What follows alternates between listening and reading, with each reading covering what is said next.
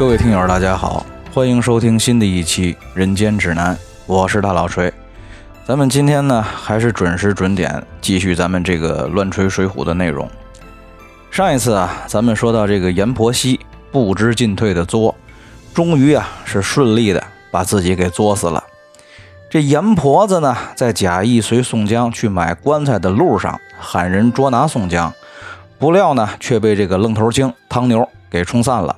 宋江呢就趁乱逃走，这众差役为了交差呢，只好就先把这个唐牛给抓了，押到这个公堂上来。这郓城县的县太爷呢，平时跟宋江关系特别好，见宋江反正是已经跑了，索性呢就多审审这阎婆子还有唐牛，耽误点时间呢，好多给宋江留点逃跑的机会。这审了一溜十三遭啊，才派人出现场勘察痕迹，查验死尸，这可就苦了唐牛，白白的挨了几十板子，给收监了。可是这阎婆惜死了，苦主啊，明面是阎婆子，可是暗地里还有个张文远。阎婆子使不上劲儿的地方，这张文远可都使得上。毕竟啊，这张文远他是懂得案件诉讼流程的，就一直催着县里尽快捉拿正凶宋江。这个石文斌石老爷虽然是有意拿唐牛胡乱搪塞一下，但是呢也禁不住张文远一直唆使阎婆子来县里催逼破案，因为人家走的流程还有法律依据都没毛病，自己要是一直压着不办实在是说不过去，只好就随便的派了几个公差来宋家庄办案。没想到这几个公差啊是到了宋家庄见了宋江的父亲宋太公，这老头呢拿出来一份经过四邻见证、地方认可、官府也盖了戳的脱籍文书，也就是一份脱离父子关系的正式法律文件。这老宋头说呀，这个宋江从小就不听话不本分，好多年前呢我去咱们县里把这个不孝之子给告了，当时告的是忤逆，就跟他断绝了父子关系。我呢在家跟我们家老二宋清相依为命，务农为本，后来呢看这倒霉孩子天天胡混，生怕他惹出什么大事来，就又跟当时的县太爷补了这么一张文书。这几个公差一听呢也都明白，这宋江一直是在县里干文书工作，自己给自己弄这么一张合法文件那太简单了。但是呢平时也都跟宋江关系处得不错，也不愿意当这个恶人，当时就把这份脱籍文书给抄了一遍。老宋头呢请众公差吃了一顿饭，又给拿了点银子，这几个人呢就回来回禀县令石文斌，说宋江啊跟宋太公其实早就没关系了，人家手里有前任县令开具的正式脱籍文书。石文斌一看呢终于是有了台阶儿，就想顺坡下驴，发个悬赏捉拿的海捕公文就完了。没想到这张文远呢又唆使阎婆子来县里闹，说这脱籍文书必是假的，因为咱们满县都叫宋江孝义黑三郎，他呢又一直在县里掌管文案工作，所以说这脱籍文书就很有可能是假的。县里如果不积极破案抓人，那我就到州府月衙上告。县令石文斌呢虽然说心里不悦，但是无奈这苦主阎婆子的诉求，于情于法都说得通，又怕这阎婆子真的告到州府，上司衙门会责罚他，就只得又派县里的美髯公朱仝还有插翅虎雷横两位班头再次带队去宋家庄查访。这朱仝和雷横啊带着手下到了宋家庄，这宋江的父亲老宋头依然还是拿着那张脱籍文书说事儿。朱仝知道雷横这人啊心眼小，所以说为了打消雷横的疑虑，就自己带人守着前面，让雷横先前后搜查宋家宅院。雷横搜查之后呢并没有发现，朱仝就又让雷横带人看着老宋头，要求自己再仔细搜一搜。朱仝啊就出了客厅，一路径直来到宋家庄后院的佛堂，把供桌拉开，掀开地上的盖板，见地上有根绳子头，伸手啊就拽开了，原来是个地窖入口。只听得里边铜铃一响，宋江啊就一脸懵逼的从这地窖里头钻出来了。朱仝马上就解释，三哥别慌，我不是来抓你的，咱哥俩以前喝酒的时候有一回您喝大了，自己说您家里佛堂供桌下有个藏身的地窖，所以呢我过来找您。宋江啊这才放心。朱仝告诉他，县里石文斌大人其实是有心开脱他的，只是那个张文远一直唆使阎婆子在县里折腾着，催石大人抓人，所以说没办法，这才和雷横一起来搜查。如今这上头啊催逼得紧，您躲在这地窖里不是长久之计，不知道三哥您有没有出去躲躲的地方。宋江说，出去躲躲倒是有三个地方可去，一是沧州横海郡小旋风柴进家，二呢是清风寨支寨花荣那里，三就是白虎山孔太公庄上。孔太公的两个儿子毛头星孔明和独火星孔亮一向和他有交情。这朱仝一听宋江说有地方可去，也就放心了，让他赶紧安排出逃的事儿。自己呢怕走得太久雷横生疑，就赶紧别了宋江，回到钱庄客厅。要说这朱仝啊确实是会做人，回来之后呢就故意跟雷横说没找着宋江，咱哥俩要不要先把宋江他爹先逮回去应付差事，把好人呢让给雷横做。雷横虽然说心眼小，但毕竟呢也是聪明人，自然也明白，就做了个顺水人情，把那份脱籍文书又抄了一遍带回去交差。老宋头呢也懂事的拿出来二十两银子打点朱仝雷横。朱雷二位班头啊是坚持不收，就把这二十两银子都分给了带来的衙役们了。至于这个宋江父亲家为什么会有这么个奇怪的藏身地窖呢？水浒传的作者施耐庵先生也在书里做了解释。原来啊在这个北宋末年的时候，当官容易做吏特别难。为什么说当官容易做吏员特别难呢？因为那个时候朝廷是奸臣当道，奸佞专权，非亲不用，非财不取。犯了事儿呢无非也就是上下花钱运动，又加上官官相护，所以说当官的只要不是谋逆造反，最多也就是个削职为民，回家当个财主。而他们做吏员的呢跟官僚阶级压根儿就是两个阶级，衙门里头日常的具体工作又都是吏员们去做，所以说呢当官的出了事儿，自然是往手下吏员身上推，而吏员们无级无品，也没有人保，自然呢就得替当官的背锅，说白了就是临时工大法。这也就是万恶的封建制度下才能有这事儿，咱们现在的新社会那绝对没有。所以说那个时候做押司孔目还有阶级的，一旦犯了罪责，轻则呢就是刺配远恶军州，重则呢抄没家产，人头落地。所以说他们为了以防万一，就预先安排下地窖暗道，出了事儿呢好临时藏身，同时又怕连累父母家人，提前就让爹娘呢告了自己忤逆，办了官方认可的脱籍文书，脱籍了家族家庭关系，一个人在外面独居，不和家里人来往。经济上呢却是暗地里跟家里有来有往。北宋末年在官府里当吏员的人往往多有这么办的。咱们放下这个宋江在家里准备出逃不提啊，单说这个朱仝雷横两个班头回到县里，照旧回禀了石文斌。石文斌呢见两次搜查都没有结果，也乐得做个人情，随便呢就发了一道画影图形的通缉令，悬赏一千贯捉拿宋江。衙门里众差役啊也知道张文远为什么一直唆使着阎婆子告状，平时呢又都跟宋江交好，就都去劝说张文远。这张文远呢碍于众人面子，况且他自己平时也得过宋江不少好处，他自己又不是苦主，即便抓着宋江，对他自己也没有什么好处。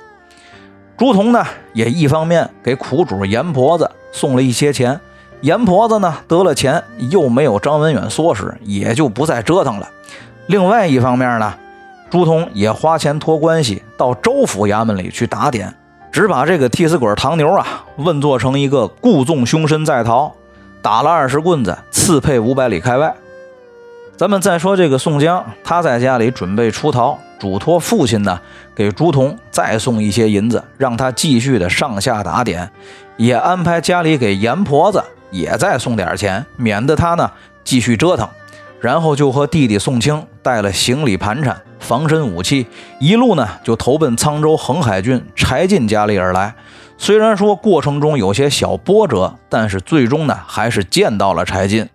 柴进呢自然也是高阶远迎。宋江、柴进两个人彼此虽然说没有见过，但是江湖上呢互相闻名景仰，而且宋江和柴进这两个人在江湖上的口碑还有各种行为倾向也都特别相近，所以说一见如故，倾心相交。柴进呢也是大包大揽的就让宋江放心的住在家里，说没人敢来他家里办案抓人。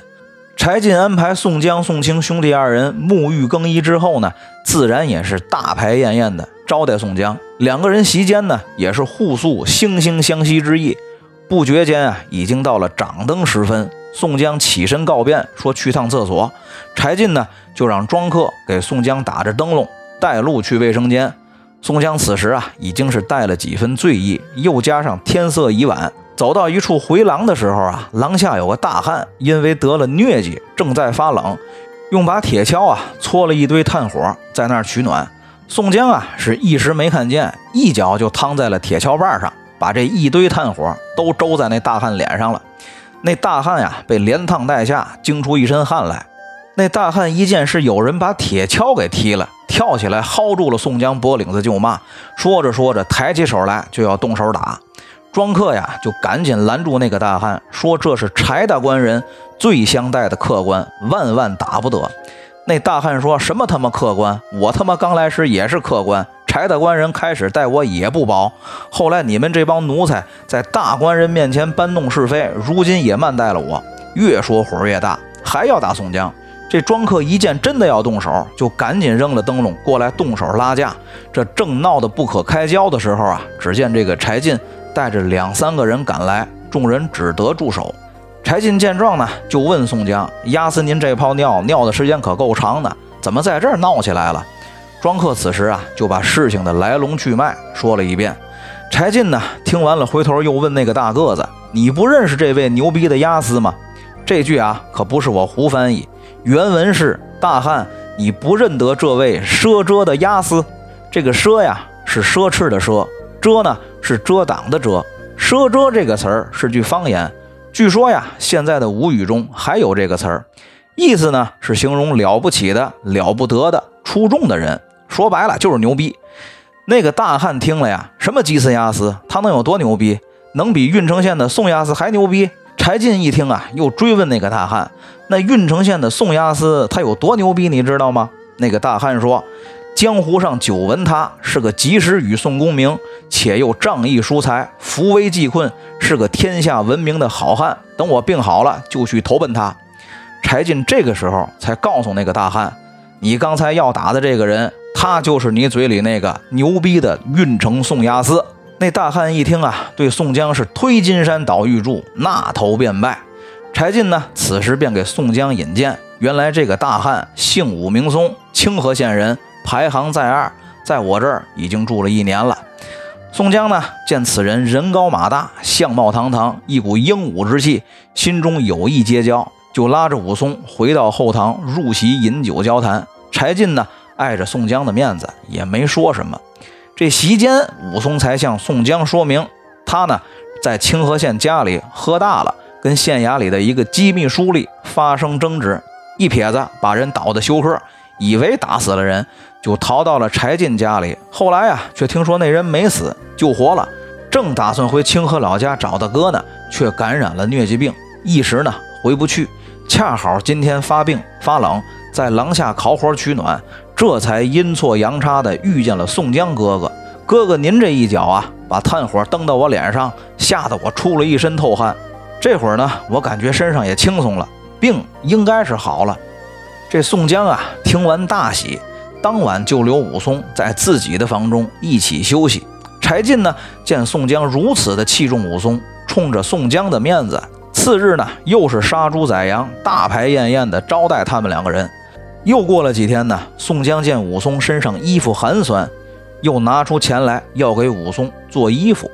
柴进得知啊，哪里肯让宋江破费，自己拿出绫罗绸缎来，让自己家里的裁缝给宋江、宋清、武松他们三个人每个人都量体裁衣。话说这柴进为什么这么不喜欢武松呢？原来这个武松刚来的时候啊，柴进对他也是很优厚的，可是这武松啊有个毛病，就是酒品不好，不喝正好，一喝就多，喝多了之后呢还不老实，只要看你不顺眼，或者是庄客们稍微有点照顾不周，他是开口就骂，抡拳就打。柴进庄上众人啊，没有一个人说他好，时常在柴进面前说他种种行为不端，时间长了，这柴进呢自然是不待见他。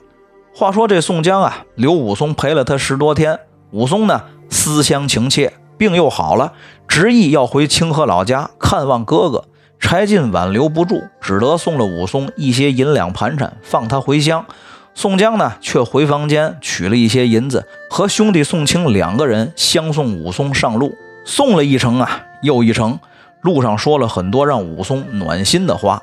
武松再三请宋江留步，宋江依然执意要再送一程。三个人呢，一直走到一处路边的小酒馆，宋江要再喝一杯临别酒。